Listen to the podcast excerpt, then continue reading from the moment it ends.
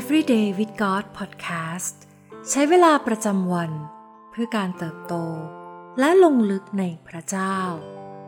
ประจำวันอังคารที่ 11 เมษายน 2023 ซีรีส์ 7 อุปนิสัย เพื่อพัฒนาการเติบโตฝ่ายวิญญาณ อุปนิสัยที่สองเรียนรู้ที่จะเริ่มต้นวันด้วยมุมมองใหม่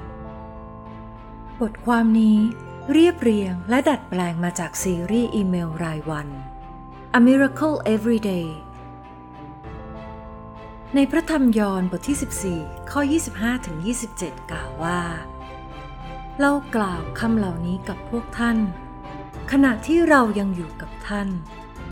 แต่องค์ผู้ช่วยคือพระวิญญาณบริสุทธิ์ ซึ่งพระบิดาจะทรงใช้มาในนามของเรานั้น จะทรงสอนพวกท่านทุกสิ่ง และจะทำให้ระลึกถึงทุกสิ่ง ที่เราได้กล่าวกับท่านแล้ว เรามอบสันติสุขไว้กับพวกท่าน สันติสุขของเราที่ให้กับท่านนั้น เราไม่ได้ให้อย่างที่โลกให้ อย่าให้ใจของท่านเป็นทุกข์ อย่ากลัวเลย อะไรคือสิ่งแรก ที่เราได้รับการแจ้งเตือนในตอนเช้า อะไรคือ notification แรกของวัน เป็นพระสุรเสียงที่แสนอบอุ่น จากพระวิญญาณของพระเจ้า หรือเป็นการแจ้งเตือนในโทรศัพท์มือถือของเรา ว่าเรามีข้อความที่ยังไม่ได้อ่าน ข้อความจากไลน์หรือจากอีเมลที่ทำงานเอริกเซเลรีเยจาก A Miracle Every Day พันธกิจอีเมลเฝ้าเดี่ยว และคำหนุนใจรายวันเล่าว่า มีผู้อ่านคนหนึ่ง เขียนอีเมลมาหาเขา อย่างน่าสนใจว่า ความน่าหงุดหงิดอย่างยิ่งยวดของฉัน คือ การที่ไม่สามารถฝึกวินัยของตัวเอง ให้ได้ใช้เวลากับพระเจ้าได้ทำให้ฉันกลายเป็นคริสเตียนอุ่นๆ และเป็นการปล่อย ให้ความรักดั้งเดิมของพระเยซู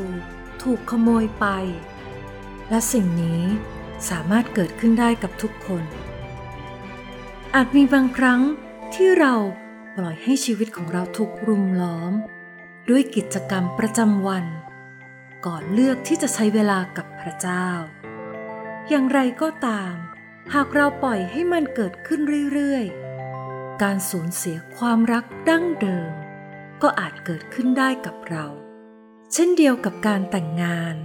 หรือความสัมพันธ์อื่นๆ เพื่อให้ความสัมพันธ์ที่มีเติบโตขึ้น เราจำเป็นต้องดูแล ต้องปลูกฝัง พื้นฐานของความสัมพันธ์ เราต้องดูแลความสัมพันธ์ของเราทุกวัน ต้องให้ความสำคัญกับความสัมพันธ์ ดังนั้นจึงเป็นเรื่องสำคัญยิ่ง ที่เราจะมอบความสนใจของเรา ไว้ที่การแจ้งเตือนแรกของวัน ซึ่งมาจากพระเจ้า ดังที่พระธรรมอิสยาห์บทที่ 50 ข้อ 4 กล่าวไว้ว่า พระยาเวองค์เจ้านาย ประทานแก่ข้าพเจ้า ให้มีลิ้นของผู้ได้รับการสั่งสอน เพื่อข้าพเจ้าจะรู้จักการค้ำชู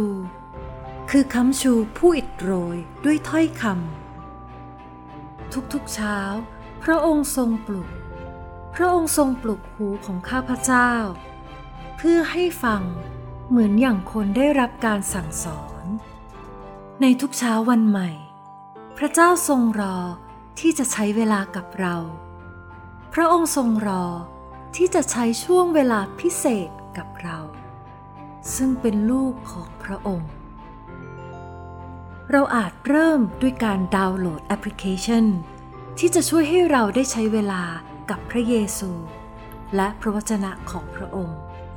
แอปพลิเคชันพระคัมภีร์ต่างๆ และใช้เวลา 10 นาทีแรกของทุกวัน เพื่ออุทิศแด่พระบิดาบนสวรรค์ของเรา ดังนั้น อุปนิสัยที่สองนั่นก็คือ การให้เวลา 10 นาทีแรกของวัน กับพระเจ้า ในแต่ละวัน เราอาจเริ่มพัฒนาการเดินกับพระเจ้าได้ โดยอาจเพิ่มเวลาจาก 10 นาที กลายเป็น 15 นาที 30 นาที เป็นต้น การเติบโต แม้เพียงเล็กน้อย ก็ยังดีกว่าการไม่เติบโตเลย และเราเชื่อว่า พระวิญญาณบริสุทธิ์จะประทานกำลังแก่เรา ในการใช้เวลากับพระองค์ เช่นนี้ต่อไป พระองค์จะทรงสอนเราผ่านช่วงเวลาเหล่านี้ ดังที่ยอห์นบทที่ 14 ข้อ 26 กล่าวว่า แต่องค์ผู้ช่วยคือพระวิญญาณบริสุทธิ์ ซึ่งพระบิดาจะทรงใช้มาในนามของเรานั้น จะทรงสอนพวกท่านทุกสิ่ง และจะทำให้ระลึกถึงทุกสิ่งที่เรา กล่าวกับท่านแล้ว สิ่งที่ต้องใคร่ครวญในวันนี้ ในมุมมองของเรา การมอบเวลา 10 นาที หลังตื่นนอน ให้กับพระเจ้าทุกวัน เป็นเรื่องง่ายหรือยาก และเพราะอะไรเราจะตัดสินใจมอบช่วงเวลาหลังตื่นนอนของเรา ให้พระเจ้าก่อนได้หรือไม่ ให้เราอธิษฐานด้วยกันค่ะ พระเจ้าที่รัก เราขอบคุณพระองค์ ผู้ทรงสถิตกับเรา ผู้ทรงนำเรา สอนเราในทางของพระองค์ เราสรรเสริญพระวิญญาณบริสุทธิ์ ผู้ทรงไม่ทอดทิ้งเราไป แต่ยังทรงจุดดวงไฟ ในหัวใจของเรา ให้แสวงหาการสำแดง และความรักของพระองค์ ต่อไปอย่างไม่หยุดยัง้ง เราขอตัดสินใจ ที่จะอุทิศชีวิตของเราให้กับพระองค์ ขอทรงช่วยให้หัวใจของเรา